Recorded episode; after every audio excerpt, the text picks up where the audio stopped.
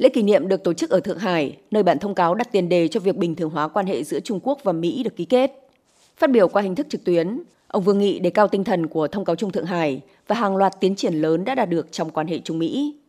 Ông cho rằng quan hệ Trung Mỹ hiện đang phải đối mặt với những thách thức gay gắt hiếm thấy kể từ khi thiết lập quan hệ ngoại giao, làm dấy lên lo ngại nghiêm trọng trong cộng đồng quốc tế về việc thế giới rơi vào tình trạng chia rẽ. Theo ông, một lý do quan trọng của tình trạng này là nguyên tắc và tinh thần của thông cáo chung Thượng Hải đã không được tuân thủ một cách hiệu quả.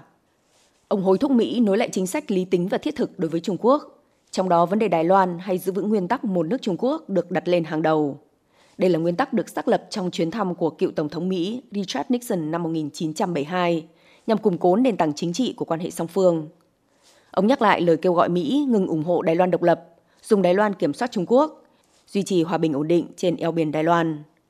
Ông cũng kêu gọi hai bên tôn trọng lẫn nhau nhằm nắm bắt phương hướng đúng đắn của quan hệ Trung Mỹ, hợp tác cùng thắng nhằm thúc đẩy sự phát triển thịnh vượng của mỗi quốc gia.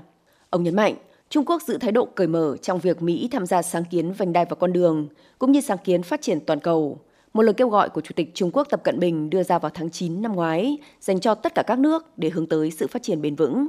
Ông cũng cho biết, Bắc Kinh sẵn sàng xem xét phối hợp với sáng kiến xây dựng lại một thế giới tốt đẹp hơn, gọi tắt là B3W,